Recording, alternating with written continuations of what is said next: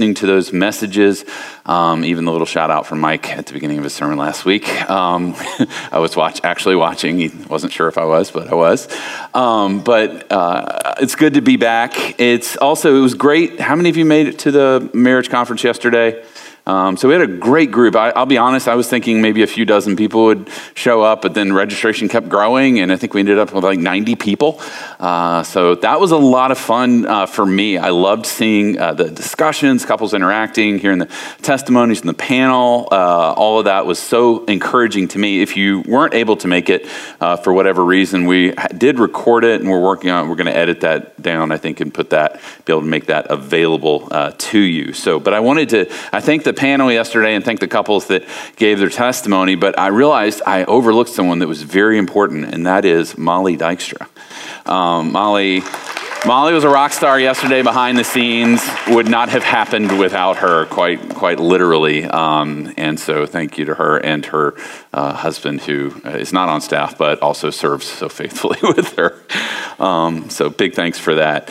Uh, when I started City on a Hill 11 years ago, or when we started, it was a group of us. Um, I had no idea. I had some dreams and hopes, but I had no idea what God would do um, over those years. It was, um, it was, it's kind of funny thinking back to that time, but it's, uh, it's something I don't do a lot. I'm, i tend to be future oriented uh, and, and not look back. But the past is, is an incredible testimony to what God has done in our midst over uh, 11 and a half years now. Uh, there have probably been uh, 30 or 40 different community groups, maybe even 50. I, I couldn't even begin to go back because there were ones that combined and ones that multiplied and all of that. But, uh, but just rough estimate, it's at least 30 or 40, maybe even 50 different community groups of people who were sharing lives together, praying together, uh, looking at the word together, encouraging each other, uh, marriages that were encouraged, singles were encouraged, people who had children. tons of children have been through our COA Kids ministry. Uh, I think about right before COVID hit, we hit our record of like 66 kids in our COA Kids ministry. Uh, and so, like, God has used that in an incredible way. Um, we have seen around 125 baptisms, including Daniel's. Um, he didn't share his story, but we'll, uh, we've got a video of his actual testimony story uh, that Mike Mike edited a couple years ago, when, or a year ago when he was baptized. Uh, that we'll we'll uh, look at trying to post that this week or maybe even share it in the weekly newsletter. It's such a great testimony um, of how God uh, saved, saved Daniel. Uh, over $5 million has been given to City on the Hill to help us to carry out our mission. $5 million. that's, that's insane to think about. Uh, early on, we decided that we were going to give 10% of that away immediately to uh, outside partners and organizations to help forward the gospel locally and globally around the world, forward the kingdom. Uh, and so that means over $500,000 has come out of this church and gone to help plant local churches, serve local ministries, and forward the gospel to the nations half a million dollars out of this congregation, right? It's, it's, it's huge. We've, uh, tens of thousands of hours of service have been given uh, through COA members, even if you just don't count setup and tear down. That's, that's a gob of hours. If you add up the, the, the man hours for that for a year uh, and multiply that over 11. Um, but think about our Brookline, our partnership with the Brookline Housing Steps to Success program and the work we've been able to do there by God's grace, the ESL program they have, the uh, the big move, right? Um, which hopefully we'll be able to do this fall. Uh, kids' summer adventure, movie nights, and then sponsoring events with the town behind the scenes. Thousands, tens of thousands of service hours have gone into that. To that. There's so much uh, to be thankful for. There really is. And I have to, it's important for me to turn and look back at, at, at what God has done as I think about the future because uh, sometimes, you know, I, I, I, get in my head and start thinking about the future and what, what could go wrong. Um, and the question that I struggle with because I, I've studied scripture intently, I've studied church history intently, I know what's happening globally around the world right now with the church, and there is one consistent thing that happens with churches they drift. They drift. They drift often after good things, after good times, after God has moved, after God has, has blessed them. The church will often get off track and, and drift. And this struggle is real, and it's a very real uh, battle we face. And I think the danger sometimes is to think, well, it's a, it's a system. We need to develop a better discipleship system, or we need to work on this thing or that thing, or we need to have better ways for lead, people to serve in leadership. And those are all good things, not knocking those at all. But those are all also things we do. And, and they're, they're very earthly, they're very physical, they're very human. But if you remember a couple weeks ago, as, as uh, Tyler preached on it and, and Mike sort of picked up the back end of it, Ephesians 6 10 through 20 is about spiritual warfare. And not one of it is you don't have a good discipleship system in place. It is there are principalities and powers that are coming against our church. And not one method in there is come up with a better system. Think about this, try to organize that better it is that, that there are powers coming against us and we need to recognize it. That's why Paul, Paul after this beautiful letter of Ephesians, wrote about the, the, the glory of the gospel in chapter one and chapter two, chapter three, and then all the practical insights about, about marriage, about family, about how we treat each other, about work, and all those things. He lands the book in what? Spiritual warfare. He knew the Ephesians as great as what had happened. Remember, uh, we Ephesians is one of the few books, actually the only church we have. We have a, a, almost a or a, a large picture. We have more information about the Ephesian church than any church in the Bible.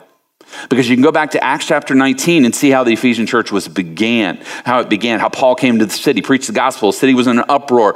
There were people freaking out. The, the entire amphitheater in Ephesus was filled, and people were screaming and wanted Paul to die. And, um, and then there was this major revival where people brought, uh, brought all their books, their, their pagan uh, uh, witchcraft books, basically, and burned them in the middle of the city. And God moved in an incredible way. And then this letter is 10 years later, right? The Ephesian letter. So we we have this microcosm of like what happened at the beginning, what, what happened 10 years in. And but then, very uniquely, God has given us another glimpse into the Ephesian church in Scripture. And that's actually in the book of Revelation. Now, we're not going to be talking about dragons or demons or, you know, a seven headed beasts or anything like that today. I'm sorry uh, if that's what you're really excited about and want to do. Well, may, maybe we'll do Revelation at some point. It's actually really interesting. Um, but uh, in early book of Revelation, chapters two and three, um, Jesus shows up to his, his buddy John, his, the last living apostle, the apostle John. We know um, from the way he's described in the Gospels, he's very young. He was the youngest of the disciples disciples, uh, maybe even like a teenager um, at that point. And uh, Jesus loved him. Jesus had a heart for him, and he wrote the Gospel of John. Later in life, after all the other disciples were dead, they'd actually tried to kill the Apostle John. They put him in a boiling vat of oil to try to kill him, and he didn't die. It freaked them out, so they said, okay, we're going to exile you to an island called Patmos, which you can still visit today, but you do not want to visit because it's a desert island. It's not pretty. There's no palm trees with, uh, you know, or coconut trees or whatever. There's none of that, but it was a desert, rocky, unhospitable environment that John, in somewhere around 90, 85 or 90 AD, uh, was exiled to. And that's where God showed up. Jesus shows up and gives him a vision and gives him letters to write to seven, the seven major churches of Asia Minor at that time. And Ephesus is one of them. In fact, it's actually the first one. Um, and so the question I want us to think about today is, or as we look at this, is, is what happened to Ephesus? What is, what is Jesus' words? We had this beautiful letter, which, uh, gosh, I've had so many people. It's good for my soul to preach it, I'll be honest. 26 weeks or 25 weeks in the book of Ephesians has been good for my soul personally. Um, and so many people have talked about how God's used it to encourage them to, uh, and they've grown to, to love this book. Um, but, but it's not, it, it, it the book is, is wonderful, but we can have a naive thought about what the future was for Ephesus, can't we? We can sometimes think, oh, they rode off happily ever after into the sunset as a faithful church, the end, right? And then Jesus shows up. Um, but it didn't happen. That's not what happened. Um, the context for Revelation chapter 2 uh, is uh, Revelation 1. That's, that's, that's, that's Bible 101 right there. If you want to understand what chapter 2 is about, read chapter 1. In chapter 1, we have John, right? He's by himself. And at the beginning, in John chapter 1, verse 10, um, this is what happens to him. He says, I was in the Spirit on the Lord's day. So it was a Sunday, and he was, be, he was full of the Spirit, right? And he said, I heard behind me a loud voice like a trumpet saying, Write what you see in a book and send it to the seven churches.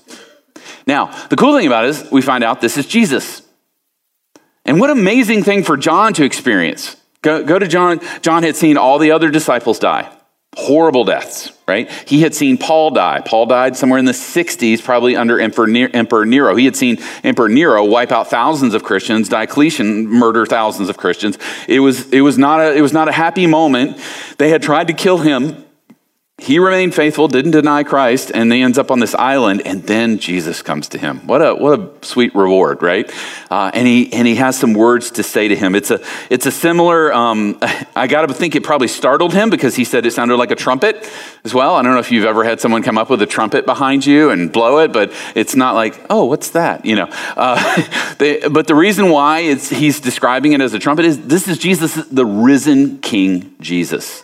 He is ruling and reigning. If you remember Matthew 28, the end of Matthew 28, Jesus told his disciples, All authority in heaven and on earth has been given to me. So Jesus is coming in authority and he speaks up to John. And he's not like, What's up, John? He speaks with authority, he speaks with a loud voice. And this is what he says in chapter 2, verses 1 through 7. You can follow along in your Bible. And then when I'm finished, I'll say, This is the word of the Lord. I invite you to respond by saying, Thanks be to God. To the angel of the church in Ephesus, write the words of him who holds the seven stars in his right hand, who walks among the seven golden lampstands. I know that you're like, what is that? We'll talk about that in a moment. Um, verse 2 I know your works, your, your toil, and your patient endurance, and how you cannot bear with those who are evil, but have tested those who call themselves apostles and are not, and found them to be false. I know you are enduring patiently and bearing up for my name's sake and you have not grown weary. But I have this against you that you have abandoned the love you had at first. Remember, therefore, from where you have fallen, repent and do the works you did at first. If not, I will come to you and remove your lampstand from its place, unless you repent. Yet this you have you hate the works of the Nicolaitans, which I also hate. He who has an ear, let him hear what the Spirit says to the churches. To the one who conquers, I will grant to eat of the tree of life, which is in the paradise of God. This is the word of the Lord. Thanks be to God. All right, so we, I want to unpack this. So we, we have the context of the Ephesian church. We've studied the book of Ephesians and, and, and that letter, and we have a context of what Paul's addressing and how the church is functioning. And then he, uh, I want us to, to see what Jesus' message is to the church, what could be as 30 years, 40 years later, even, um, and, and let God use that in our hearts and let the Spirit apply that to us. Uh, I want to give credit to um, Pastor Aaron at, at Co-op Brighton. He preached on this last summer, and, uh, and I borrowed a few of his notes on this. Um, so I want to give credit for that. But let's see how uh, Jesus offers encouragement, a rebuke, and a call. Encouragement, a rebuke, and a call for the Ephesian Christians and for us. So let's talk about the encouragement. Now we all need that, right? It's always better. Somebody's going to give you bad news. Always, always better if they're like, "Hey, you know what? I think you're doing good at this and this and this." Before they let you have it, right? It helps. It helps. And, and Jesus, Jesus wanted to encourage them. He says uh, there's two, two contexts of encouragement here. The first is he's saying, I am with you. That he's meant to say, I am with you. And, and the, the, the, the way we understand that is he speaks of this lampstand that um, the lampstand in verse 1 to the angel of the church in Ephesus, write The words of him who holds the seven stars in his right hand, who walks among the seven golden lampstands. This is a symbol of the church, of, of the seven churches. Each church is a lampstand representing the light of the world, right? The church is shining the light of the world, which is like a city on a hill, right? This is where we get Matthew, we get our, our name from, Matthew 5 14. We are, uh, Jesus says, You are the light of the world. And so we're, uh, he says the, the Ephesian church is a true church. They have the light of the gospel, it's there. And he says, I am walking among you. He's walking among the church. He sees what's happening. He, he, he observes. He is in the moments of the church. I don't know if you thought about that. If you thought about the idea, uh, like sometimes I think we think of Jesus out there and he's kind of like observing the church. But that's not what this passage is saying. He says he walks among the church, he's in the church. And this is a precious thing to him. The, the, the whole idea of a golden lampstand is not just like just any old lampstand, but gold was valued like it is today as a very, was the most valuable metal. And so a golden lampstand meant this is his precious church. This is the light of the world. This is, um, he, he values, he thinks this is, uh, church is beautiful. And this is how God views you and I. This is how Jesus views us. I know you're thinking, well, if he walks among us, does he still think that? He walked among the Ephesians and he's got, some, he's got a rebuke for them, but they were still a true church. And he, he saw that. And he values that, values them. They're precious to him. I don't Anybody uh, ever watch that show, Undercover Boss? Okay, a few people. Um, uh, the, it's not a complex show, but if you've seen the commercial, uh, you know what the show's about. Uh, it, it, this, the CEO of like you know Chipotle or something, they they uh, one day they um, take off their expensive suits and clothes and dress or whatever, and they put on like the the clothes of a, of a common like base worker and at a local Chipotle, and they show up there usually in a disguise in case their face is recognized, and they they they're going to work right. That's their their job. They're going to work there that day, um, and it's it's usually kind of funny because they come in and then the you know you got this this college graduate or college uh, student looking at the president CEO of the company and saying that's not how you make a burrito. You know, you, can't you do it better than that? Um, and sometimes they can't. And that's what's funny is that the, the, the president CEO is so disconnected from what the company actually does. They don't even like have no have no concept of the basic work, but sometimes they do. Um, but but it's it's funny. You know, he goes through that usually for a day or sometimes a few days, and then at the end, uh, what happens? They're they're in the boardroom, right, or in an office, and the uh, but now the the CEO is sitting at the end of the table, and they don't have uh, their their disguise on anymore and someone, the person walks in, and sometimes they recognize them, and sometimes they're just like, I don't know what's happening in this moment. And they sit down, they find out that's the CEO, president, right? And they're kind of like, oh no, uh, did, was I nice? Did I do a good job? You know, all these things. And the, the CEO is, is, is usually really good for them. That's one of the things that I, I like about this show. Uh, seeing it is, uh, I've only watched maybe four or five episodes over the years, but it's really great because they come to understand. Well, uh, but also for the person to understand how important it is living out sort of what the company believes. Well, Jesus doesn't just show up as undercover boss among us. He actually lives among us. He sees us. He sees your community group. He does. He sees your community group. He sees your worship on Sunday when you come here. He sees your prayer life. He sees how you're serving. He sees how you're giving. He sees all of that. Jesus is among us and he observes all of that. And I want to ask the question right off the bat before we get to what he says to the Ephesians about that. How does that make you feel? Are you like the college student who's like, did I do a good job? Did I make the burrito right? You know, like, uh, we should think about it. We should think about the fact that Jesus is not far off. He is intimately involved and acquainted with us as his church. And this is where I would like, I want to make sure that we are open. We're asking ourselves through the rest of the sermon, what is the Spirit have to say to us through this passage and the way the Lord would evaluate us? Well, how does he evaluate the Ephesians? Um, he gives them encouragement I'm among you but then he also identifies uh, some things they've done. Look at verse 2 and 3. I know your works, your toil, and your patient endurance, and how you cannot bear with those who are evil, but have tested those who call themselves apostles and are not, and found them to be false. So they're, they're, they were smart enough to see these false apostles that were showing up, that were saying something different about Jesus, but saying, "Oh, we're apostles equal with Paul and Peter," um, and they won't, they wouldn't, they wouldn't uh, endure them. And he says, verse 3 I know you are enduring patiently and bearing up for my name's sake, and you have not grown weary. So they've experienced some persecution right? They've, they've persevered in a difficult time, in a difficult place. Ephesus was not a, a, Christian haven. It wasn't Dallas, Texas, where like you could throw a rock and hit 10 Christians, right? This, this was a, a pagan city. It was not welcoming. They were not glad they were there. They were not pumped up that the local church was growing. They were not excited at uh, that, that what was happening with the church. They were fundamentally against the church. And this is one of the reasons why, well, the key word here in what he gives, he uses it twice, is endurance. Verse 2, he uses endurance. Verse 3, he uses endurance. He's, it's this idea of sticking with something, right? It's sticking with it even though it's uncomfortable. It's sticking with it even when it's hard. It's sticking with it when you don't want to stick with it. And the Ephesians endured this. They were, lived in a crazy pagan city, over sexualized culture with a, a really broken family system, the way that families operated at that time.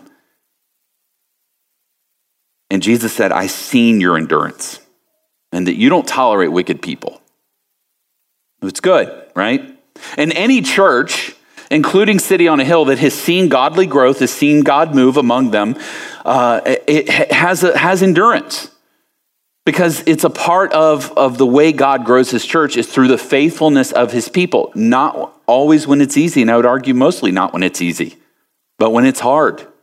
When, when, and I've seen uh, so many people over the years at COA who've, who've just served despite not getting a lot of thanks, who've just done what needed to get done, even though there was no glory in it and there wasn't going to be any uh, praise for it. I've seen people give when it was hard. I've seen people um, uh, sacrifice time who I'm sitting here going, how are you possibly sacrificing your time? You're, you're, you're a first year medical resident. You're working 700 hours a week or whatever it is. I think you, you know, you sleep every Tuesday or something like that. And you, and you show up for setup after doing a 24 hour shift. Who does that? Well, I'm saying people who are the backbone, the core of a healthy church that endures are people who when, will serve when it's hard, who will give when it's hard, who, who follow Jesus when it's hard. And there's all kinds of temptations. Listen, Boston, Boston requires endurance. Amen? It does. Even if you're from here, even, even if you grew up here, nobody here is like, well, it's just super easy doing life here. It's expensive, right? There's always a housing issue. There's always uh, pressure from the culture. There's always d- density of population. There's, you know, and then in particular with COVID, the way we got hit may be harder than most other cities in the country. And then we're, we're constantly um, living in a way that is against the predominant values of our culture. We work hard at our jobs, but we don't make our jobs God. We, we, we have our view and understanding of what a family is by what God has said and not what our culture says. In a world that says, be true to you, Jesus sees you being true to Him, denying yourself, taking up your cross daily, and trying to follow Him imperfectly, okay? I'm not saying like you all are rock stars at this, we're not. But He sees that you're faithful, you're enduring, you've endured. Every one of us has been tempted to give in, right? Every one of us has been tempted. It'd just be easier to sleep in on Sundays and stop going. It'd be easier to, to, to not be involved in community group. It'd be easier to not serve in that thing. It'd be easier not to show up for setup. It'd be easier not to serve and call kids. It'd be easier for not to not go do the big move. I, I think about people, I think about uh, hearing people talk about endurance hearing people with the big move who said who would uh, come back and report, yeah, we our team there were four of us, three of us, uh, and we helped uh, like two guys move into a fifth floor walk up. And there and and what's awesome, and this is what I love. We'll get to this a little bit later. Is there was a joy in them. Now they were drenched in sweat and they stank, but like you know, there was a joy, and, and they were like, hey. It really meant a lot to do this. It was good for us and obviously good for the, the people we served. And that kind of endurance through uh, difficult times is worth encouragement. And so I think Jesus would look at City on a Hill today and say, Be encouraged. You've persevered. You've endured a lot. But he also has a rebuke for the Ephesian church, which I think actually comes to us pretty, pretty directly. So Jesus rebukes the church. A second point here. Verse 4, he says, But I have this against you. Pause on that right there. Jesus is sitting across the table from you. He said, Hey, I've been at your work, I've walked among you, I have this against you. Does your heart not drop at that? Like, and and we should feel that. We just, I know I read over it earlier, just read, plowed right through it, but that should feel like something. King Jesus is saying, I have something against you. I have something about you that, that I'm concerned about, that I'm going to rebuke you on. And he says, You have abandoned the love you had at first.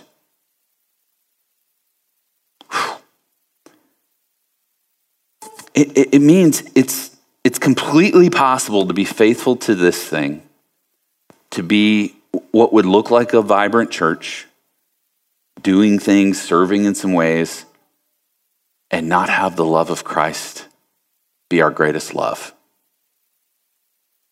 He said, You have abandoned the love you have at first. This is a real danger. It's a danger for all of us. The, the Ephesian church had reached that second or third generation. I have no idea if they were as transient as we are, um, but I think the more transient the church, the more time, the more quickly the church can, can lose, can get off track. Honestly, the more, more people are rolling in and out, the faster the church can kind of get off track. This was a, Ephesus was a stable community. I'm sure some new people showed up and some people moved away, but it just wasn't common to leave your city back then.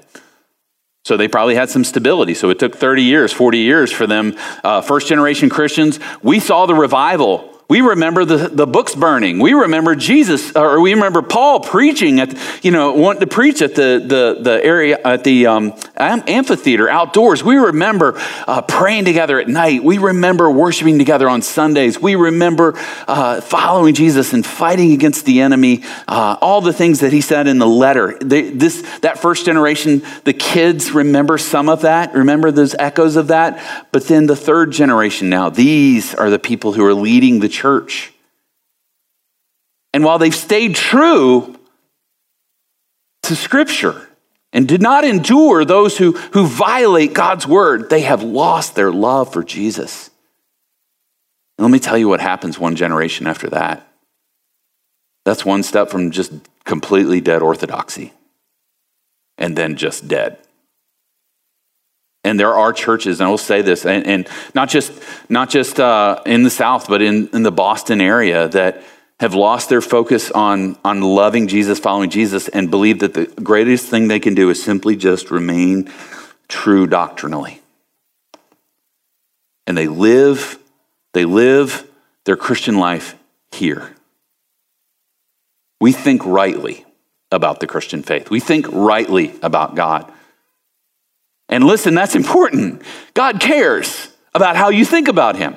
It's extremely important that we don't just make up how we think about God. Do you realize that in the book of Job, the Job's friends, like they just go off. They say stuff like chapter after chapter after chapter, and it's just some of it's some of it's almost true, some of it's just complete dribble. And and at the end, God God says one very simple thing that that he was ready to judge them immediately if Job did not intercede for them.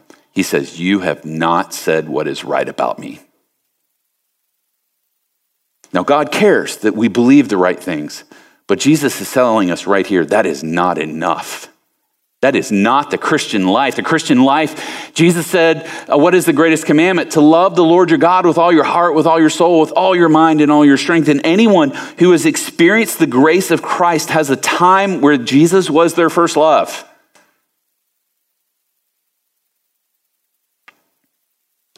Jesus puts his finger here on this danger of losing that.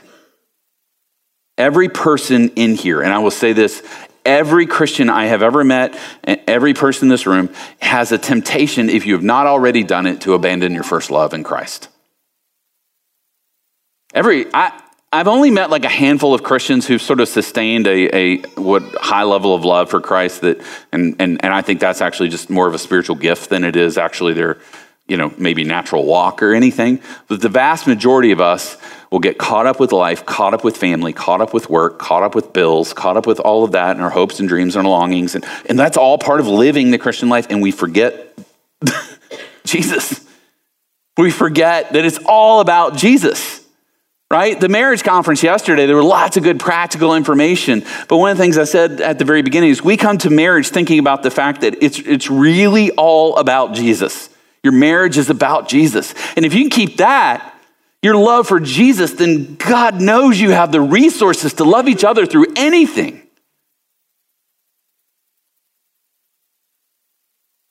You know, we're, we're trying to focus on mission this year.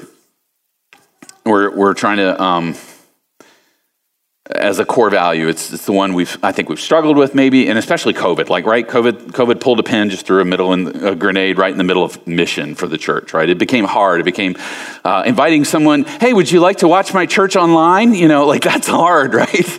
Uh, and we've had a ton of people that are not Christians tune in that's great. And, and that's largely why we're still doing the live feed for, for non Christians who are checking out, who are totally intimidated about the whole idea of visiting a church.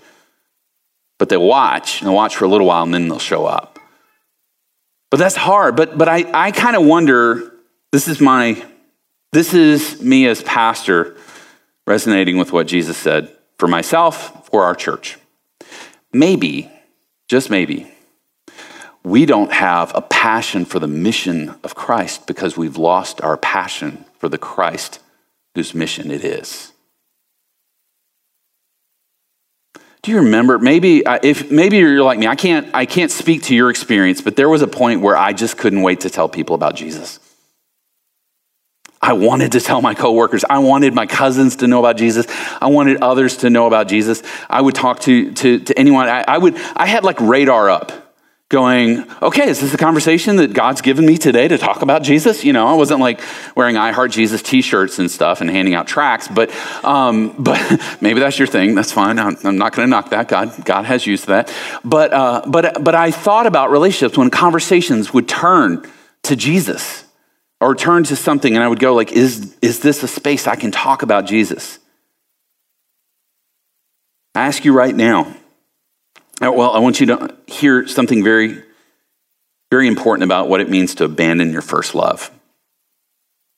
Jesus says you've abandoned your first love, which means there are other loves in your life which have now superseded your love for Christ. You see, it's not, a, it's not this, there's this love of Christ here in my heart, and it's either here or it's here. No, your heart is a vacuum right? If Christ is filling, your love for Christ is filling your heart, right? His love is filling you and you're loving him in return, that's filling a space in your heart. If your love for Christ diminishes, it's because you're loving something else more. You are, and it can be a good thing. It may not be porn, okay? I know, like Christians, we sometimes think, well, it's got to be a sinful thing. No, it can be a perfectly good thing, like your family, like your job it can be any number of good things that we make a God thing in our heart. And Jesus will not allow us to enjoy loving, loving Him and loving something else as number one. He, he suffers no rivals. And so we abandon His love. And I would ask you, what is that for you? At least you should know what you're most tempted to love more than Jesus. Now, the good news. Jesus isn't like, that's the end. You guys suck. You know, like he doesn't finish there, thankfully. Jesus never condemns you. And if you're feeling convicted right now, it is not so you can just walk in guilt and shame and I'll just try harder tomorrow. I'll just get up. I know us. I know how we are. We'll all make a to do list before the day's over, right? Now, I'm going to do this better and this better and this better. Don't do that. Stop that. Uh, Jesus already gives us what we need. You know what he tells us? Look at this is the, the, the Jesus calling the church to act now. How do we respond now? Look at verse 5. Remember, therefore, from where you've fallen, repent and do the works you did at first. And then a warning if not, I will come to you and remove your lampstand from its place unless you repent. Now, I want to deal with that end to, at the beginning.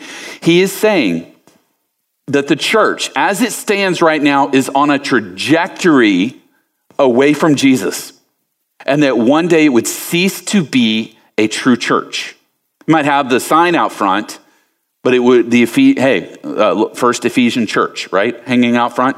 Might have a beautiful building, not a church anymore. They not only lost the love of Jesus, but you know what happens after you lose the love of Jesus and you have dead orthodoxy? You begin to start compromising that orthodoxy usually. Because then you never no longer have any love, the love of Jesus constraining you. So Jesus gives us three things here remember, repent, and renew. Remember, look back. Look back at where you've been. Look back at your past. If, if you would say today, sitting here right now, that as a, if you're a Christian, that in your walk, there were point, there was a point or points in your life that you had loved Jesus more than you do right now. Like you just remember that. Just stop. Pause. Don't let that thought of what was just simply flee, flee through your head. Dwell on that. Remember that.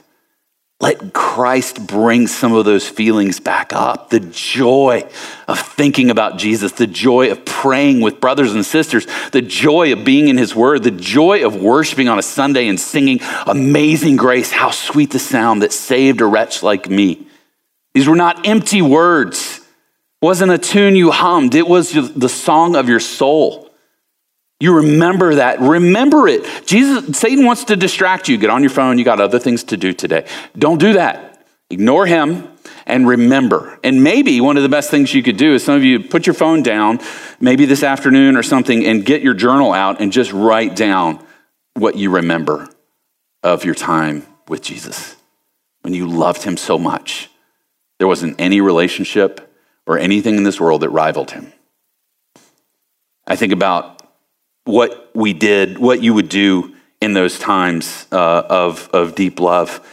Um, or he wants you to remember that. I think about Teresa. I'll be honest. When I, just as an example, when I loved, uh, fell in love with Teresa, I skipped meals. Like there were meals I forgot to eat. I'll be honest with you. I was like, oh, I got to go drive to see her.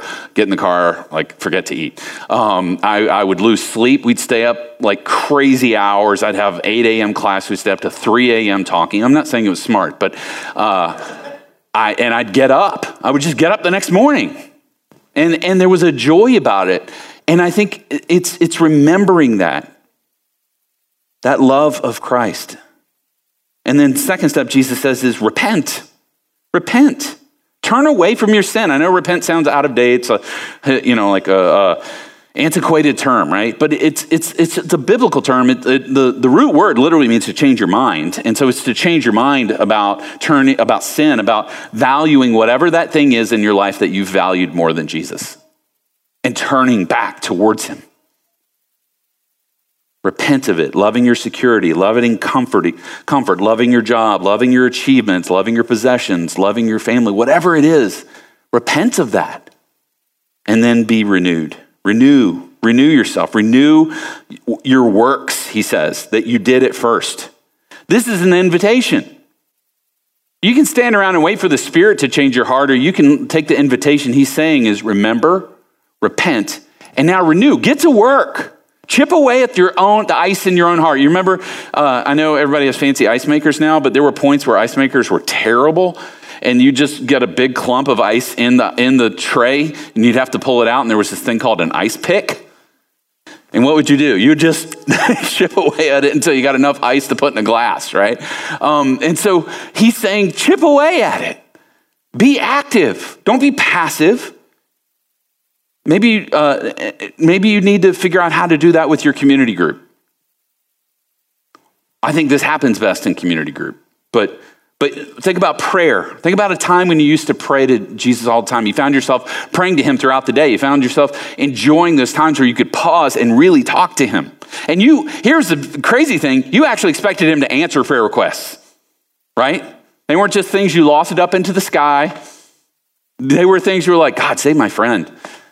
And you just pray and pray and pray. And sometimes they would get saved. And you'd be like, oh my gosh, that's awesome. And that just excites you. And you'd pray more, right? Maybe you need to pray about a particular sin or a struggle in your life. You want to throw some gasoline on that prayer? Pick a day to fast. I'm telling you, there's a reason fasting is held up in scripture and in church history as like prayer on steroids, right? Good steroids, not the evil kind. Um, spending time in the Word, time when you, I remember when God really stirred my heart for the Bible. So I believe, believe it or not, I wasn't day one as a Christian. Um, I know everybody thinks I've read like the Bible all the time, my whole life, but I haven't. It was it was sporadic. It was sporadic through college. Uh, even though I love Jesus, I would read it and sometimes would read an hour, but it wasn't every day. And then um, when I was a second year MDiv student, uh, I remember God just brought me through a sweet renewal time, and I would get up super early in the morning, super early, and I couldn't wait to get my cup of coffee, I'd have my coffee maker set to go off five minutes before I'd get up. Get up, I'd grab that cup of coffee, and I had my chair. And I sat in that chair, and it was usually an hour, and it felt like sometimes 10 minutes because I was just soaking up Jesus in his word. I wanted to be with him. Some of you need to need to do that. Begin that work again. Begin prayer, but begin reading again. Re- read a chapter every day. I know, what do we tell people why we're not reading? I'm busy, right? I'm busy. I mean, that's what we tell ourselves and we tell other people what we kind of really know. We kind of really know that we have five minutes in a day. Now, maybe you did a 24 hour shift at the hospital, so you get that day, right? That, okay. But for an entire week, you didn't have five minutes? The truth is, and this is a hard truth, we don't spend time in God's Word because we don't want to, because we don't love the Jesus of His Word. If we loved Him, we would want to soak Him in through His Word. And so, what we have is not an organization problem, even though it's good to have organized reading groups. It's good to read with friends and things like that and have some accountability. But what we have is an affection problem. And I want to encourage you spend time reflecting on a day and time when you used to love to be with Jesus and His Word and let that lead you into it. You need worship. You need to grow your affection for Christ. Worship music. We, I, I still can't get over this. We have access not only to incredible sermons, more sermons than any human people in human history. You have the ability to listen to the greatest preachers, listen to incredible sermons on podcasts. They're wonderful. But you have incredible opportunity to listen to worship, like really good, rich, well produced, well written worship music. Not what I was listening to in the early 90s when I became a Christian, right? I'd get my cassette tape out and I would, you know, crank up Maranatha music or whatever it was. Uh, some of you were around for that. Uh, and it wasn't all terrible. There were good ones in there. But, um, but it's so good now. Like literally, you can put your mind and a heart in the middle of a Hillsong concert when you get up in the morning. Why don't we do that? While we're getting ready, put our earbuds in and, and just grab our heart and stir it towards Jesus.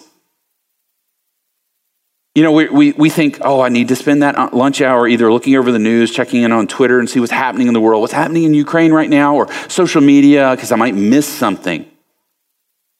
Let me just say something. You know what happens if you don't do that? Don't do those things? It's all still there. It just keeps going. And maybe you missed your cousin's fantastic hamburger lunch that they ate in their picture, right? But you know what you did if you spent half an hour in the Word or half an hour listening to worship music or a good Christian podcast? You stirred your affection to, towards Christ. That's going to be a whole lot better for your life, isn't it? It's going to help you to love that jerk of a coworker when you have to go off your lunch break, right? Or help you to love your spouse, love your neighbor, to, to, to, to enjoy who Christ has made you to be. All right, let's land the plane. Um, I remember the joy of serving together in the life of COA in the early days. And, and some of you were there. Floor covers at 7 a.m. we, we met in a gym. some of you have only been around like two or three years. You're like, what? What? No, we met in a 1970s gym down the road in Driscoll Elementary. And floor covers, folding chairs, 245 folding chairs had to be put out, a stage, drapes and then the sound system and the kids' ministry. It was insane. but I remember the joys of that, of doing that, showing up there in the morning and, uh, and, and, and doing that and worshiping together. There's a sweetness there. And I don't want us to lose that. I'm not saying it's gone. I'm saying I don't want us to forget that. I think Jesus would say, remember the joy of being a church on mission together. Remember the joy of being brothers and sisters in Christ in my community. Remember the joy of I, that I am walking among you. And let your heart be stirred back to him. Jesus says, he, verse 7, He who has ears to hear, let him hear what the Spirit says to the churches. So I'm going to invite you to repent today, if you haven't already.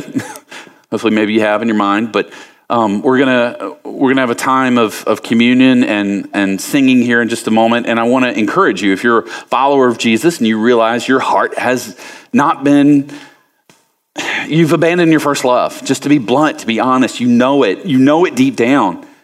And Jesus is not like putting his finger on there so he can just make you go spend a week in guilt and shame. He's inviting you back. And I think the thing he would ask you is, What are you loving? Maybe it's yourself. You've just become a bit of a narcissist, right? And, and he's saying, lay that down, deny yourself, take up your cross, and follow me again, and find your first love. Do the works that you did when it began. And the good news is, as we take uh, communion here in a moment, that's, that's the invitation to take Jesus. We don't believe anything magically happens in communion, but there is something inherently spiritual about it that the Spirit, as we take the bread, we take the body of Christ afresh and anew. As we drink the cup, we drink the blood of Christ afresh and anew. We drink our redemption. We drink our Savior. We take our Savior's love. Let Him stir your heart as you take communion again, hearing the words, I love you, and taking that in the love of Christ yourself. Maybe you need to take a few moments where you are to kneel, to pray. Maybe you, uh, and when you're ready, just make your way out the side door here um, and around back. We have to take the communion outside of the room if you're new, just because no food or drinks allowed in here. Um, but anytime over this next song, if you're not a Christian, um, I know this is aimed way more towards Christians, but I hope that you, you hear the joy of, of, of who Jesus is and of his grace and his compassion. He's not angry at his church, he's inviting his church. Let's pray together.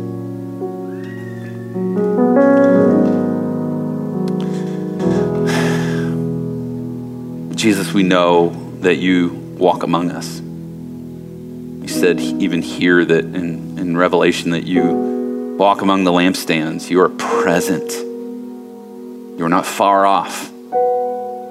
God, is, as we even think about that, we, we know it exposes our hearts, it exposes our works. And Lord, I pray we would not run from that, but that we would remember where we have fallen from remember the time when we walked with you and you were the joy of our hearts and souls. Help us to repent of loving other things more and to renew renew the works we did at the beginning. That we might walk with you more fully, experience your presence more fully, live on mission, serve others, do justice and mercy in your name. We take the bread and the cup, we know it's, it's already done. Everything we need. All we need to do is turn. Thank you.